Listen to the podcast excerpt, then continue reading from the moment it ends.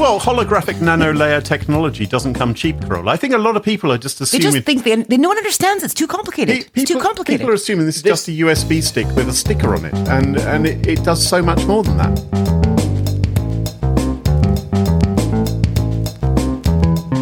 Smashing Security, Episode 181 Anti Cyber Crime Ads, Tricky Tracing, and a 5G Bioshield, with Carole Theriault and Graham Cluley. Hello, hello, and welcome to Smashing Security episode 181. My name's Graham Cluley. and I'm Carole Theriault. And Carol, we are joined this week by Naked Security's own Mark Stockley. Hello, Mark. Hi. I think Mark Stockley has a character beyond naked security. I thought you were going to say it's Mark Stockley who happens to be naked and talking about security. Well, well, well. Welcome to the world of post COVID. It's a it's very very warm today in my defense. and that's why we do a podcast and The not a sun video is show. shining. And you're quite a hairy man, Mark. Um, and I, Oh, he's meaty. He's medium hairy. I, I had to do a video call thing the other day, uh, which will end up on YouTube somewhere. And Take your shirt off. my no, but my hair is getting quite long on. and uncomfortable now. And I, I'm just wondering how Mark, who normally is extremely offensively hirsute, um, Offensively. well, no, you're it- outrageous just because you're, you know, baby skinned well, like a 10 year old. There's just a lot of it going on, and I just wonder how he's coping in all this heat. Well, I, I I'm not very good at keeping cool at the best of times. You're sweating a lot then. I, I think I'm definitely on the sort of Neanderthal side of the uh, the gene pool. You said it, Carol. What's coming up on the show this week? Thanks to this week's sponsors, Deep Instinct, Immersive Labs, and LastPass. Their support help us give you this show for free. On today's show, Graham looks into how to stop kids from turning to a life of crime. Mark is looking into all the ways bad guys might hinder the UK's track and trace efforts. And I try to find out just what life affirming frequencies and holographic nanolayer catalyzers are. All this and much more coming up on this episode of Smashing Security. Now, chums, chums, before all that, I want to talk to you about kids. What a complete pain in the ass kids are. Right? Oh. No, they are. I They're what a thought nuisance. you were in a bad mood this morning. You're feeding them, you're clothing them, you're bathing them, you're cleaning them, you're entertaining them, you're educating them, you're teaching them how to use Google Classroom. Mostly picking up shoes. I've noticed there's, Yes. a, there's a tremendous amount of shoe picking up. I wasn't ready for that. And then, after some years, an inordinate number of years, they become even less adorable. Suddenly they're playing Call of Duty, they're wearing baggy trousers, they've got baseball caps on sideways, they're smelling of Lord knows what, and who knows what they're up to in their bedroom. Just because you wore MC Hammer pants back in the day doesn't mean that the kids of tomorrow are going to be doing that. Okay? Is, it, is Just this a you have to get with the times there, Clue. Now, computer crime cops in the United Kingdom are targeting young men aged 13 to 22 years old because apparently that's the sweet spot. You don't want to go younger than that. You don't want to go older than that. Definitely not any women. Teenage boys apparently are the problem. Specifically, the cops are hoping to make a dent in the number of teenage males who are investigating launching DDoS attacks and installing remote access Trojans and various shenanigans like that. Okay, so let me just swap that sentence around. Basically, young men aged 13 and 22 are launching DDoS attacks and installing remote access Trojans. Apparently so. And the computer crime cops are going after them. And according to the fuzz, they say it all starts by playing games. You remember playing games? Remember video games? I games? play a video game. I've been playing Animal Crossing. Oh, Animal Crossing, of Yeah. course. Yes. yeah, I should give you an update sometime. You- You're doing very well at that. Has Graham the hamster come to join your? No, Oh, What, what, what, what is this? I don't know. don't don't know Animal Crossing. No. I know the name. I have not yet had the pleasure of. Do you have a Nintendo Switch? Obviously not. I've got children. Why would I put them near a Nintendo Switch? Just start them on a life of DDoSing and rat installing. Well, it all does start by playing games. I mean, obviously, we used to play games. I suspect most of us, maybe some of us still are, but we used to play games as kids. I remember playing Pac Man and uh, Super Mario. And in those days, it wouldn't lead you into a life of crime, as police say it does now. Um, the worst that would happen in is, you know, maybe if you played, I don't know, Mario, you might get into plumbing. So what is oh, the Oh. premise here? The premise here is you play games. You are a teenage boy, therefore you're getting on the wrong side of the cyber world. Let me explain how it works, Kroll, right? Please. Kids get really, really obsessed by games, and then they start wanting mods for the games and changing the games. then they look for hacks, mods and modifications. And Okay, just try and and talk. To lose the jargon. Okay. Okay. and then they start falling into other things because you, you begin to suspect other people are sort of using aim bots against you. what bots? This is all lingo I've learnt from my nine year old child. Okay, well, just stop showing off. Just try and communicate with the rest of us so that we understand what you're saying. Basically, there are people who are cheating in games, right? And they get bots and little bits of software and things like that to augment their powers inside the game or give them a better a, a better ability to shoot you or whatever. Eventually, this culminates in gamers trying to take down other gamers by other means, such as denial of service attacks, such as Oh. uh, SWATs, where they call up the cops and uh, you know they they. So the cops idea is get them offline so to disrupt their progress in the game. Yes, all kinds of naughtiness, and you get rivalry. And you're, oh, I can't believe you did that to me on Call of Duty or whatever, elite sniper. you Such an asshole. You right? Eat your ass. And so, and this is often, apparently, according to the police, this is really commonly a way in which young people ultimately get into cybercrime. Who would have known it? Now, according to research, most of these kids don't really consider what they are doing to be wrong because all the other kids and their mates are doing it as well. Mm-hmm. And they certainly don't believe that they're going to get into any trouble. So, how do police convince teenagers that they shouldn't launch these kind of attacks, which might eventually lead them down this path of you know more serious cybercrime? Is it send them to their rooms? Well, no, that's the worst thing you can do, Mark. Don't send them to Oh, their okay. rooms Because that's where the that's where the Bitcoin mining rig is, and yeah, Graham, you say that they don't know they're doing anything illegal. I can't imagine there's any kid alive that doesn't think a DDoS is illegal. really. Yeah, but maybe I'm, hey, I'm in an echo chamber. I learned that last week with my cousin on the show. I, I admire your faith in 13 year old boys. Having been a 13 year old boy, albeit a very long time ago, I can confirm that, you know, not the most together and, and you know, intelligent group. Mm.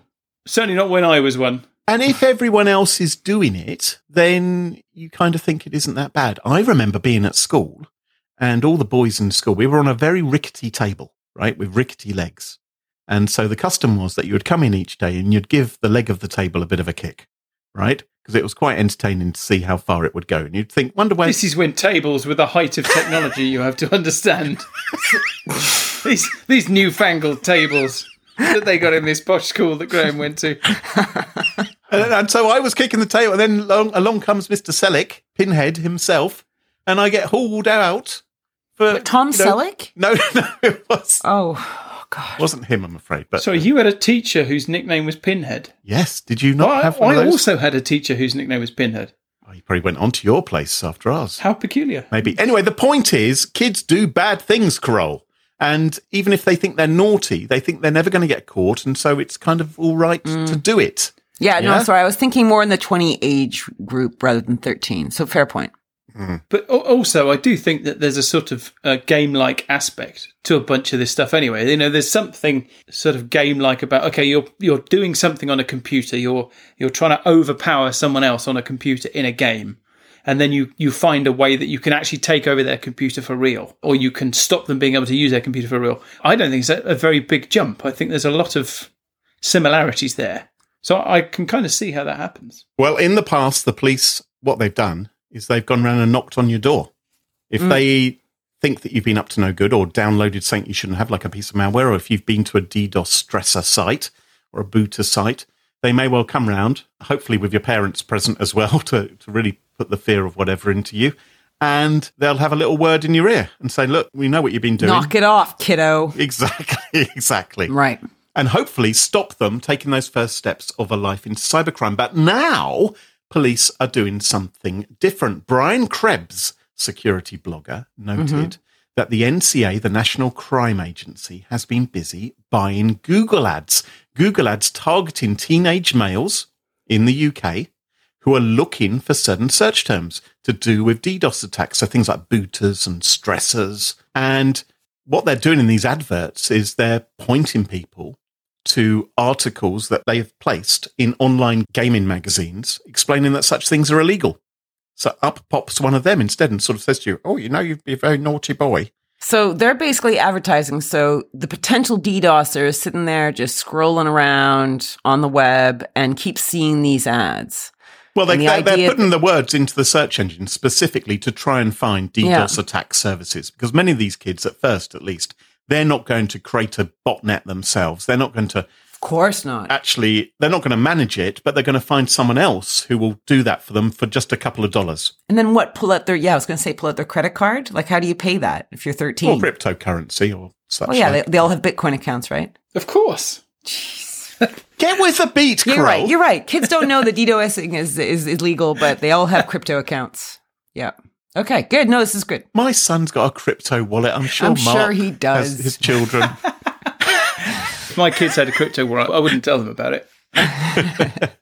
it's just there on the dark web, waiting for them. Now, the first thing which struck me was what kids are using search engines with the ads enabled? Why aren't they blocking the ads? Because surely that's really irritating seeing ads in a search engine. I, I don't use search engines and see ads because I, I run a little ad blocker. So I was first of all surprised that certainly if these people are slightly technical anyway, if they're sort of into computers, you would expect that. So I'm surprised from that point of view that these ads are actually being seen. But Okay. apparently and amazingly, this approach may actually work. The University of Cambridge Cybercrime Centre, they say that a similar campaign, which ran in 2017 over six months from the NCA, caused a reduction in the growth in demand for DDoS attack services. I think they're a bit shady about it, but I think what the Cambridge Cybercrime Centre do is they have some dodgy sites which look like DDoS booting websites and they are measuring traffic to those sites and how many people try and sign up for them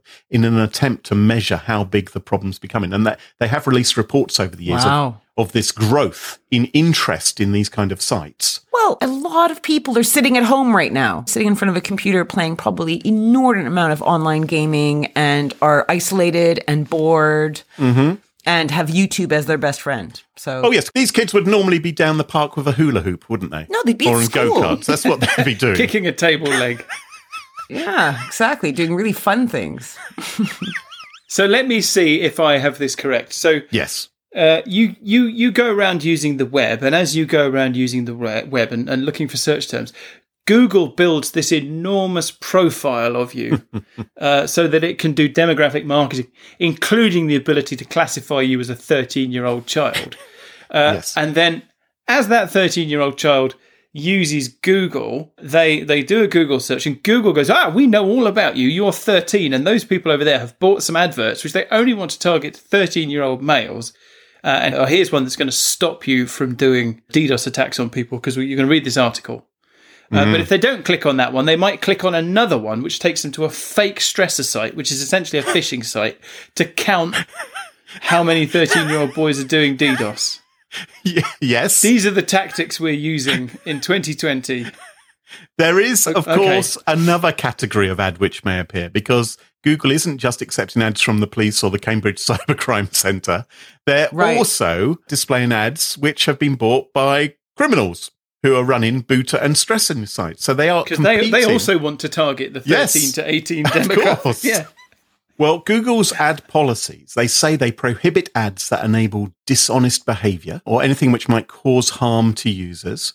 But history has shown that they're not very good about vetting these things, especially when it comes to booter sites and DDoS attack sites and stressor sites. Well, as long as they're not lying about what they are.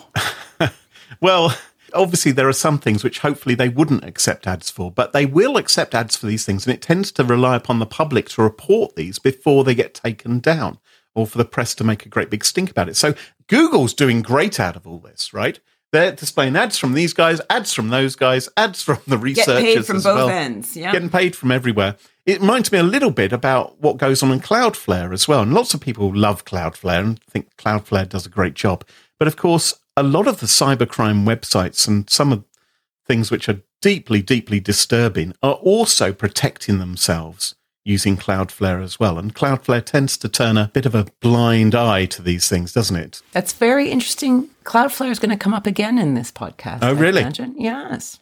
Anyway, the ads apparently are working. They found that in less than 30 days, they had over 5 million impressions, more than 57,000 clicks. Five million impressions. What the hell does that mean? Well, That that's means popped people up on scrolled past it. Well, perhaps, but Well, that's what they paid for.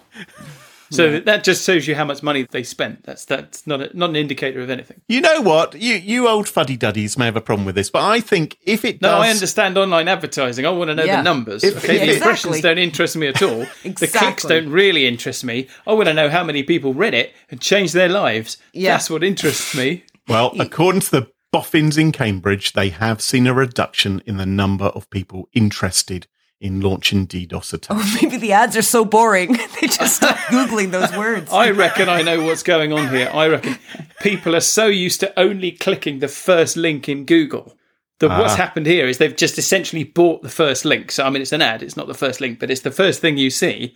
And because they've just got the number, they've spent a load of money, so they've, they've crowded out that number one slot. And loads of people are just hitting that and nothing else. So they never go further. You're just very cynical, all of you, aren't you? I'm just trying to be a bit positive. There's a bloody pandemic going on, you know. Just trying to cheer everybody up with some good I news. do actually, I do actually think this is great. I think this is the kind of. Oh, right. I'm- 20 minutes am- into the podcast. Now. Thank you very much. Mark, what's your topic for us this week? Right. Well, getting away from the pandemic, I thought we could talk a bit about the pandemic. Sorry, folks. I've got a question for you. Yes. I want to know uh, what is the English Test and Trace website address, please. Oh, for God's sake. Okay. Hands off keyboards. I- okay, hands I'm, off keyboards. I'm not looking. It's from some- memory. It's something like nhs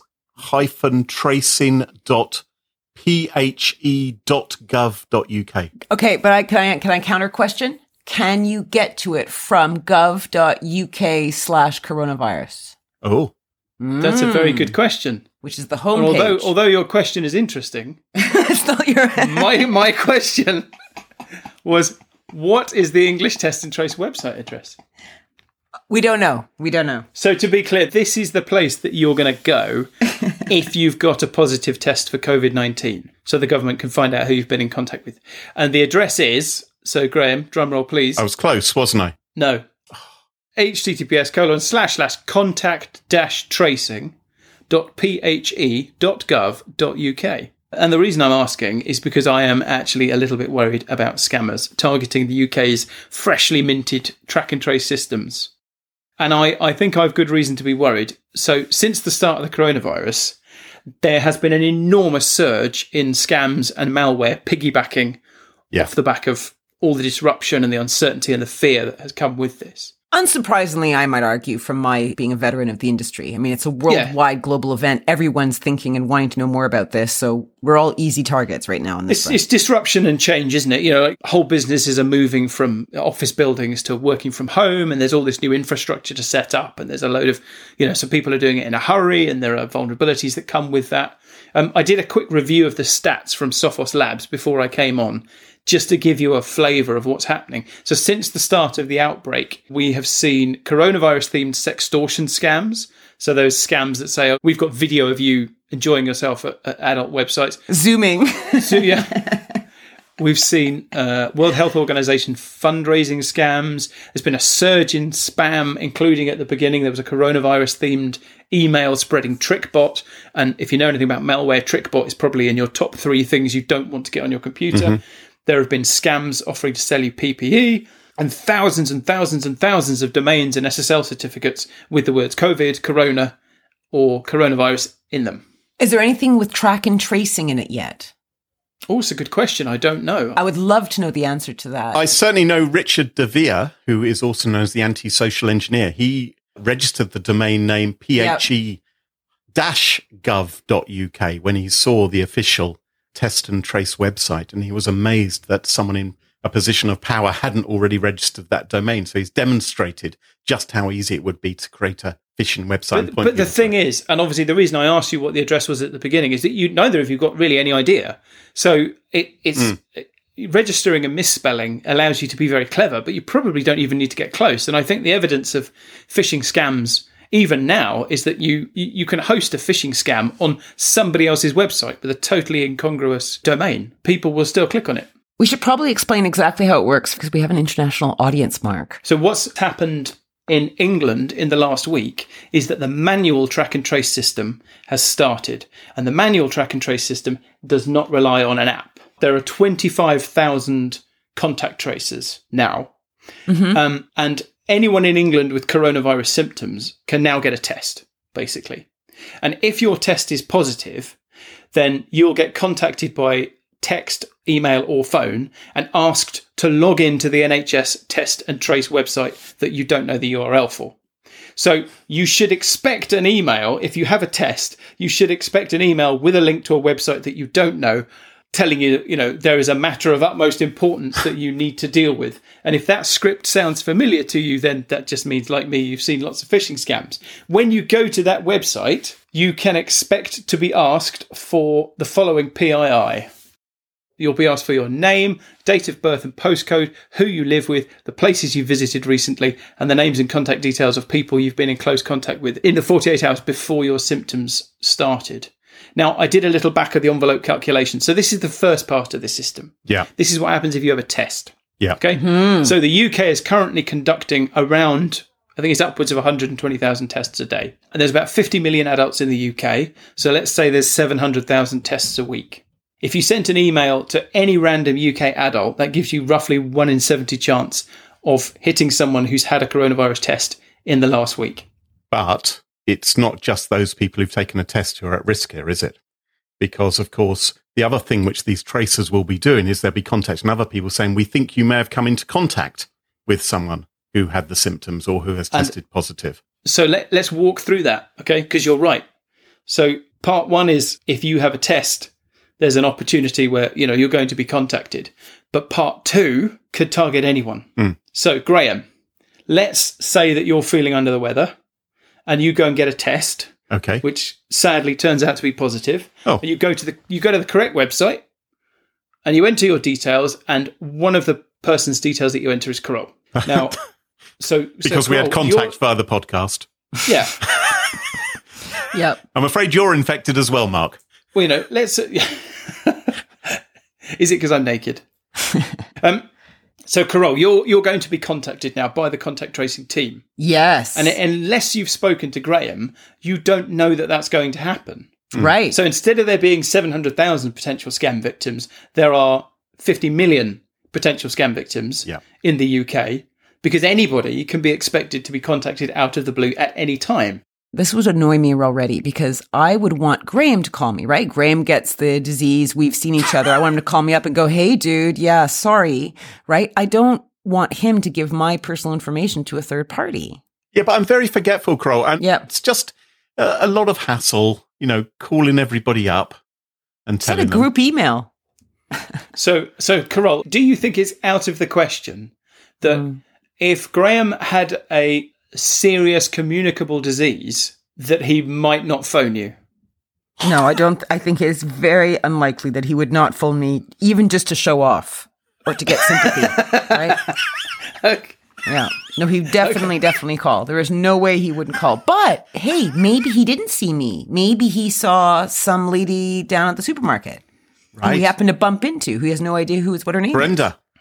Well, is it? Tell us about Brenda, Graham. I'm really confused now. So, to go back to my thought experiment, let's imagine for a second that, that Graham doesn't tell you because he's a gregarious guy. He's met loads of people in the last few weeks. Oh, yeah, I'm out and about having so much fun right now. Too many for him to remember uh, and to call.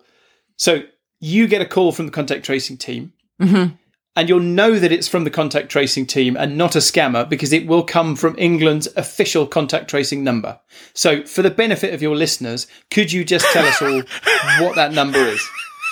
Well, I know that the number would be 0300, but I also know that that number can be uh, spoofed. So it can. Is it I- just 0300 or is there more? No, to it? it's 0300, blah, blah, blah, blah, blah, blah, blah. Oh, yeah, details, details. Maybe right. it spells coronavirus. That would be very clever, but you know. So I just I just like to point out it's a zero at the beginning as well. That's one of my pet peeves. Oh, 300. Zero three hundred. Yeah. Well, sorry, it's not your podcast. Wow, Mark. Let's talk about that.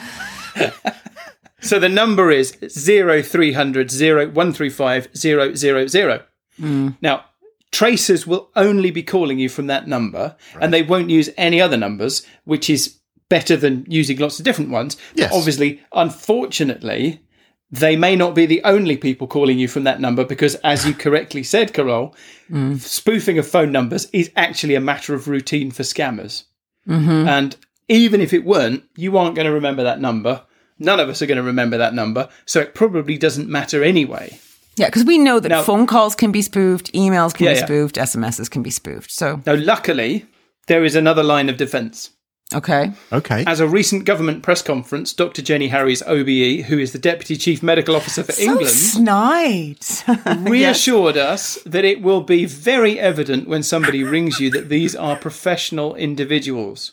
So she's saying the le- the legitimate people calling you up, the people who are genuine testers and tracers, Yeah. they will sound very professional, and because of that, you will be able to tell that they are not a scammer.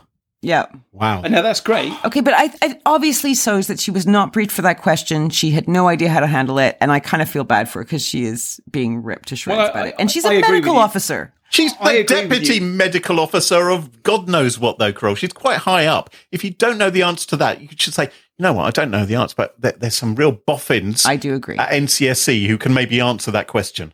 Mm-hmm. So, I mean, she's not wrong. Great that they're going to sound professional. It'd be quite bad if they weren't going to sound professional.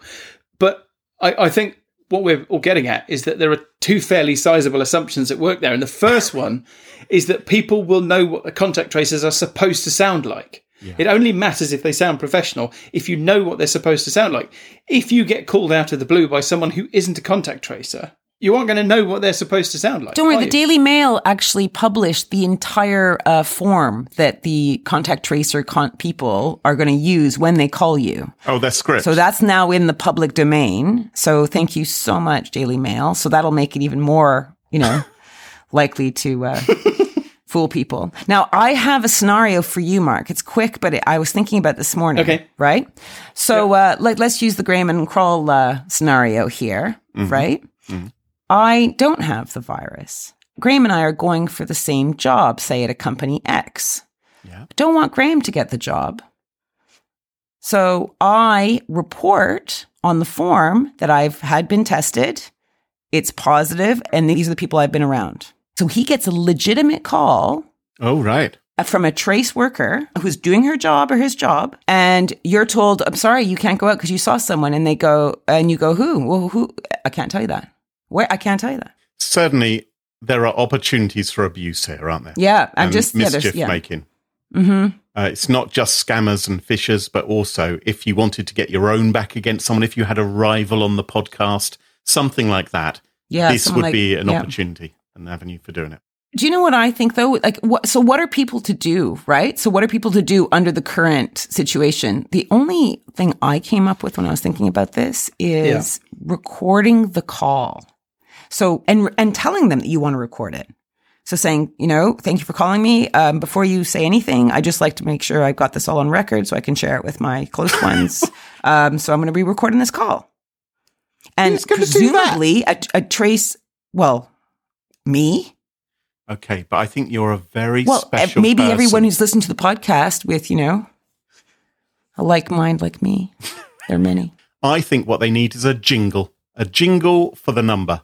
So I think let's all join in. Oh three zero zero zero one three five zero zero zero. Sorry, I did O's, didn't I? You probably didn't I'm, like that, I'm not Mark. joining in in your jingle unless that's a zero at the beginning and not a no. It's not a no, it's a zero, it's a number. Crow, what's your story for us this week? Okay. Six months ago, the UK's Glastonbury Town Council mm-hmm. set up a 5G advisory committee to explore the safety of this 5G technology. Surprised me. Like, really? Glastonbury set that up? Like, you wouldn't trust a national one? But whatever, they do. And last month, the local paper reported their findings. Mm-hmm. And the gist is they've agreed to oppose the rollout of 5G until further information is made available on the safety or otherwise of the technology. And hmm. many respected media houses have said that the following statement is in this recommended measures report, of which there's a link, but I can't access it. But if anyone wants to, it's on page 31. And apparently it's listed that 5G BioShield, we use this device and find it helpful. 5G BioShield. Sorry? Yeah, 5G BioShield. Use this device and find it helpful as a recommended measures report. Fro- From the So committee when in they're Glastonbury. talking about One at a time, boys. Mark. when, when they're talking about the, the safety of 5G, do they, they presumably they mean the danger of you being burned by a by a flaming 5G mast? Mark, I'm worried that you're getting a bit grizzled and grumpy in your. Uh... Sorry, sorry. I'll just let you. You may. You need to chill out. I bet the committee in Glastonbury is going to be made up of like druids and people who never quite got out of the 70s, isn't it? Wearing wellies. Okay. So I so reading that, I'm thinking, what is 5G BioShield, right? So you go to the main website. Yeah, okay. So I, I would invite you guys to go to this website, actually, if you would, 5G BioShield. 5G BioShield. And look at who clears you through to the website as you go through. Graham. It's uh, it's not HTTPS first of all. It's it's okay. So it's our friends at Cloudflare, Yeah. and we are here. And there's a big picture of a lion and a USB stick and a, a young woman uh, in some sort of oh, she's like in a version of the Eden Project. She's she's got some sort of a magical bubble around her, protecting her. Oh, here it is, right? So let's read this. The 5G BioShield USB key with the nano layer is a quantum holographic catalyzer technology for the balance and harmonization of the harmful effects of imbalanced electric radiation. Oh, I can't stand it when electric ra- radiation is imbalanced. Oh, I'm sold. I can get three of them for eight hundred pounds. You can get three of them for 800 pounds. it's a USB key. It's a USB key. Is what so what it says, its advertising model here is 5G BioShield, which is the name, Mm. USB key. Right? But then there's all this gobbledygook. Like this, what's this text say? What does this mean? The active key operating diameter shields and harmonizes a complete family home. So there's an FAQ. Mm-hmm. And you go to the FAQ hoping for a bit more information.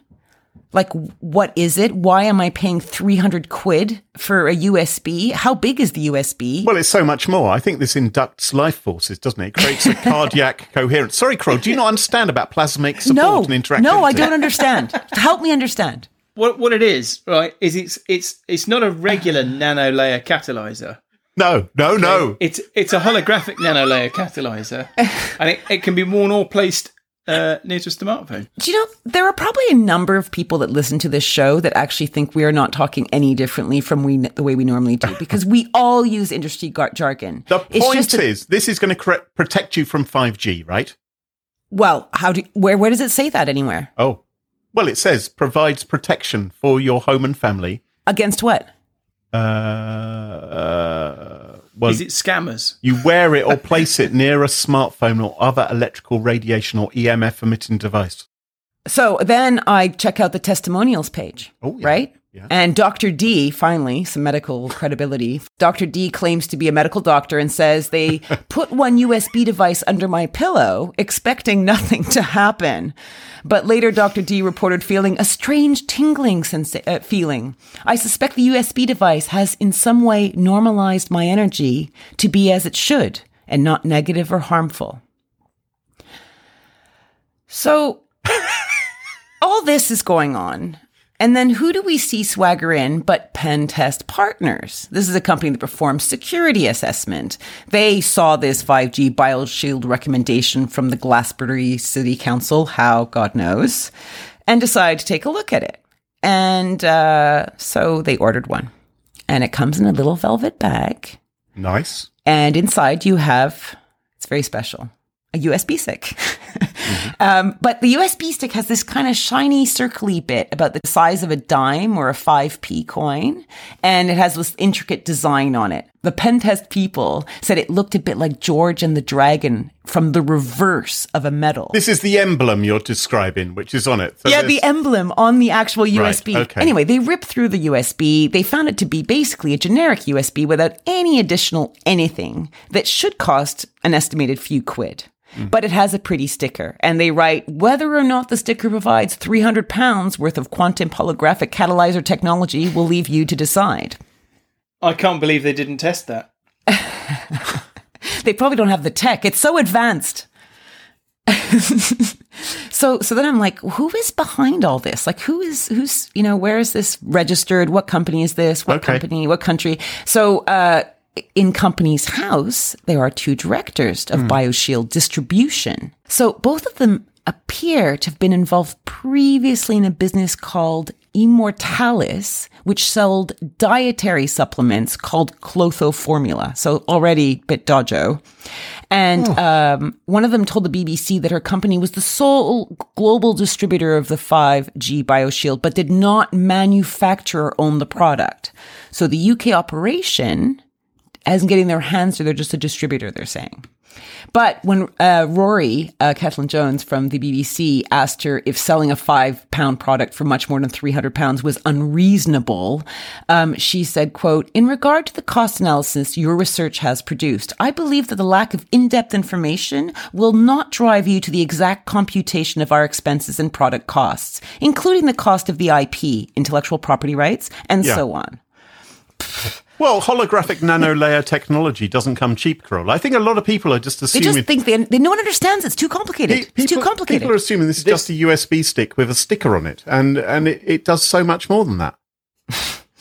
So uh, the uh, London Trading Standards told the BBC that we consider this to be a scam. This is Stephen Knight of the London Trading Standards, and his team is working with the City of London Police Action Fraud Squad to crack down on this, uh, you know, this scammy, scummy scam. But I decided to go check out Trustpilot. Right? Okay, yeah. And on Trustpilot, it's quite fun at the moment because people are kind of ripping through it, you know, basically being very snide about the whole thing being a complete pile of garbage. Right. But I went back to the first Trustpilot review of it to find out when that would have been, like when it all go to market. And the first one there is 29th of March. And the guy says total scam reported to action fraud contains a USB solid disk component worth a dollar from China. They have even created many fake review websites. So he's, you know, the only thing which protects you from high frequency EFM radiation is a Faraday cage. Don't be scammed. So that's the first message in the trust pilots. Right. Um, and yet, uh, are people buying this? Well, we've Well, just have you, have you got one? are they sponsoring the Yes. show this I, I week? ordered three on the company on, on Smashing Security because we wanted to check this stuff out. And you know what? And you know what? If anyone out there wants it to spend premium dollar for a you know five dollar USB with a shiny sticker, this is the place to go. If you listen to our show regularly, you'll know that hackers never stop innovating. Immersive Labs gives security professionals practical and gamified content to keep pace with the latest threats. Sign up to get instant access to more than 24 hours of free labs and a new lab to try out each week. Latest being their red and blue team labs on the SaltStack vulnerabilities, which were in the news last week. Go check it out at immersivelabs.com slash smashing. Are you having trouble remembering your plethora of passwords? Maybe it's time you look to get a password manager. LastPass by LogMeIn is a password manager both for consumers and the enterprise. In a company, you get extras like central admin oversight, controlled shared access, automated user management, and everything is protected with multi factor authentication. Learn more at lastpass.com forward slash smashing. Oh, and if you're a home user, LastPass is available for free. So check it out. LastPass.com forward slash smashing. Most people agree that the most effective way to reduce the cost of an attack is to prevent it from happening in the first place. Deep Instinct strives to prevent all known and unknown threats using deep learning, making detection and response automated, fast, and effective for any threat that cannot be prevented. Check out a report by the Ponemon Institute, which studied the cost savings of adopting an efficient prevention model. Go grab it at smashingsecurity.com slash deep instinct. And thanks to Deep Instinct for sponsoring the podcast. Back to the show. And welcome back. And you join us on our favourite part of the show, the part of the show that we like to call Pick of the Week. Pick of the week. Pick of the week. Pick of the Week is the part of the show where everyone chooses something they like. Could be a funny story, a book that they've read, a TV show, a movie, a record, a podcast, a website, or an app. Whatever they wish. It doesn't have to be security related necessarily. Better not be. Well, my pick of the week is not security related. I wonder if either of you, Mark and Carole, have noticed anything different about me today. Don't sound as bubbly as normal. I don't sound as not quite. Do you hear me? Do you hear what I'm doing? Do you hear? Boing, boing. Is your Boing. is your holographic nano layer um, slightly more bioharmonized than normal? No, well, possibly, but uh, via a different means. I am on a different chair. I am on a chair called the Swopper chair or the Swopper stool, which comes from Germany. And it means I am bouncing around like Zebedee from the magic roundabout. I'm going over here. Let me go over here. Here I am. I'm going back over here now. Going here, left and right. So you're you're loving it. I hurt my back the other day doing uh, something or other, doesn't matter. And uh, it was going, oh, oh, dear, oh, oh. ah." And I thought I'm going to have to change my chair, and I need to have, I need a little bit more motion rather than being sat at my desk. I do have a standing desk, but sometimes I want to sit, but I still need to be moving a bit more. This thing, it's a bit like sitting on an exercise ball, but of course, if I was sat on an exercise ball, the exercise ball would go to the other end, end of the room, and I'd fall down on my butt and I'd hurt myself. Not so with the swopper chair, which looks a bit like a toadstool and it moves in all kinds of directions and is on a great big spring. and that's it. That is my pick of the week. Graham on his toadstool. Have you got a fishing rod? Mark, what's your pick of the week? Well, my pick of the week is a book called The Knowledge: How to Rebuild Our World from Scratch by Lewis Ooh, a comedy?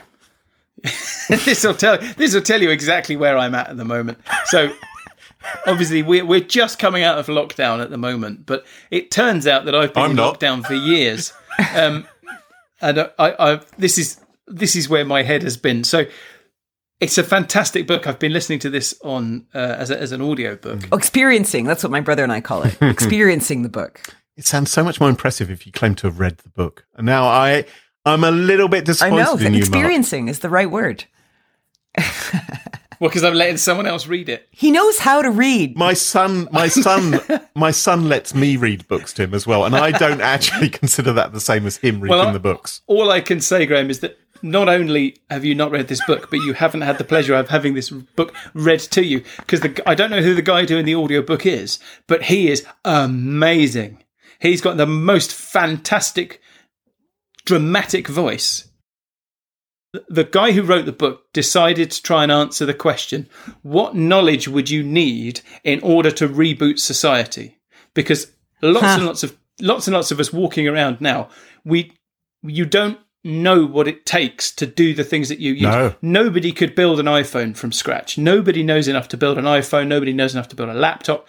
And tr- interestingly, uh, he references a paper that was written in the 50s where somebody tried to trace all of the elements that go into making a pencil Yeah.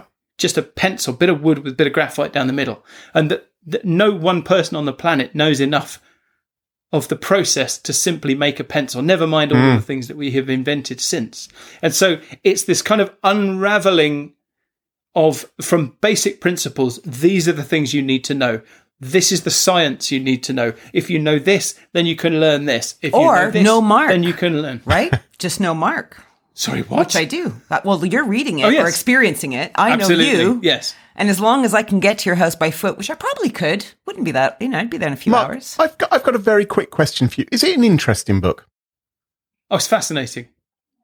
I'll tell you why it's interesting. I'll tell you why it's interesting because it's not just the knowledge you need to know. It's also a bit of a history book on how did we acquire that knowledge in the first place? Right. Because some of what you need to do is to trace the steps of the past. But it turns out that some of the things that we learned in the past, we didn't need to learn in the order that we did.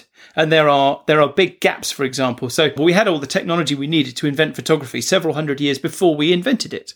Right. Knowing how technology could unravel uh, and comparing it to how it did unravel is is fascinating in itself. So it's full of useful stuff. It makes you want to go and do things. It makes you want to go and build fires and learn metallurgy and do some amateur. It's got me doing. Uh, we're homeschooling at the moment, and I've I've been we're doing batteries with the kids. We've been turning limes and potatoes into batteries. Cool. Uh, I did that this- one as a kid. yeah. So yes, it's a fantastic read, and also it does equip you with all the knowledge you need uh, for building society from scratch, which seems like a useful thing to know. Well, you certainly make it sound interesting. Carole, what's your pick of the week? Okay. It's a story. Hmm. Two men have been hired to carry out a client's fantasy, sex fantasy. So if hmm. there's kids, tell them go away, of being tied up in his underwear and stroked with a broom. so, okay, let's, we're just going to stop there. Stro- stroked with a broom. Can I ask which end? because that would be a different kind of fantasy. Otherwise, it'd be a wouldn't it? pole. Of course, it has to be the fluffy end. I have a follow up question. Carole, Carole, Carole, Stroked with Carole. a broom. The role play was arranged over Facebook, okay, by a man near Griffith, New South Wales, ah, who provided his address to this duo, right? This hired pair. And he was willing to pay 5,000 Australian dollars if it was really good, quote unquote.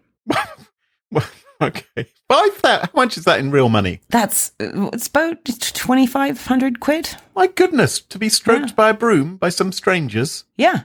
Okay. Well, they right. had to make a, d- a dramatic entrance. You know, they had to make it really good. So the guys, you know, the two guys thought about it and figured out how to do it. But meanwhile, our man, our our our uh, what do we call him, client, moved house and and forgot to tell the hired people. He probably did it when he was drunk or something. Forgot he even ordered it. Um, so which forgot all does about it. We've all been there. We've all done that when drunk. no, no, no, I haven't. That's why I'm. It's my pick of the week because I was just Josh. So, uh, so there's a new guy living there, and he's in bed, fully equipped with his sleep apnea mask. Oh. And uh, he wakes up and he sees a light on in the kitchen. He thinks, "Oh, that's my buddy. He comes in at six o'clock in the morning to make coffee sometimes." And then he hears a weird noise. It sounds like someone's name. So he kind of gets up, you know, from his bed, puts his light on, starts taking off his mask, and there's two guys with machetes What? standing over his bed. And he freaks out. And after a bit of talking, it turns out that perhaps he isn't the client. He wouldn't know the safe word. No. I'm, I imagine the safe word in Australia is bloody it, crikey, mate. What you doing here?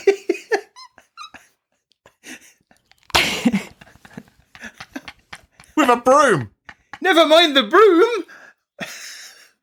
I didn't see any. I was reading about this story, and I was, and I kept waiting for someone to talk about the broom. No one talks about the broom. Everyone's concerned about the machetes. I'm just like, where's the broom? How did they get from broom to machetes? No idea. But it is, it is a staggeringly uh, shocking entrance to make. I suppose machetes are like a broom, but they've just replaced the broom head with an axe. But the other end Graham, is would you rather be stroked by a broom or a machete? Yeah. In what way is a Well, broom well, like a well, machete? Well, well, think about it. There's lots of different types of brooms. The you have your hard bristle outdoor cement broom. yeah, the ones with great big stainless steel blades on the end. So, um, when the pair realized their error, one of them said, Sorry, mate, shook the resident's hand, and, uh, sorry, mate. You can't shake hands. There's a bloody pandemic going on. they then uh, drove to the correct address where the client noticed that one of the men had a great big knife in his trousers, and he asked him to leave the weapons in the car. The client then cooks them breakfast And that's how the police find them.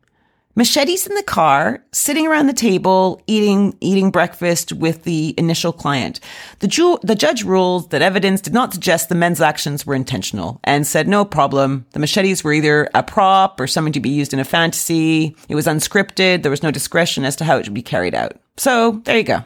So the first victim, he called the police. That's why the police came and got them. Yeah. Well, you would, you think? After they said sorry, mate, would that be enough for you? Well, accidents All right. happen. And they said, What's going on here? and then the first thing they could think of was the story you've just told. So it was a commercial agreement to tie up and stroke a semi-naked man in his underpants with, With a a broom. broom. Okay, that was all it was. That is amazing. That is. I hope that's the whole podcast. I just cut my bit and Graham's bit. Just It's a You just say, beautiful "We're story. it's all sorry." over the press. BBC have done a quite a cute little one of it, so I'll put a few links in the show notes. that's a fantastic pick of the week. Thank you very much. I got it from uh, an interesting human being, someone who's into this kind of stuff. Oh, really? Wow. Well, that just about wraps it up for this week. Mark, I'm sure lots of our listeners would love to follow you online. What's the best way for folks to do that? Uh, oh, oh, I am on Instagram these days uh, under Poke him with a broom. under Internet of Hens. If you like bees and chickens and uh, other things that might help you after the collapse of society, then follow me on Instagram at Internet of Hens. And you can follow us on Twitter at Smash Insecurity, no G. Twitter won't last to have a G. And you can also join the SmashinSecurity subreddit up on Reddit. And don't forget, if you want to be sure never to miss another episode, subscribe in your favourite podcast apps such as Apple Podcasts, Spotify, or Pocket Casts. I'm really glad you don't sing subscribe like some people do, like subscribe.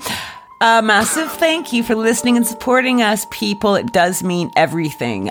Also, big thank you to this week's Smashing Security sponsors, Deep Instinct, Immersive Labs, and LastPass. Their support helps us give you this show for free. Check out smashingsecurity.com for past episodes, sponsorship details, and information on how to get in touch with us. Until next time, cheerio. Bye bye. Bye bye. Bye.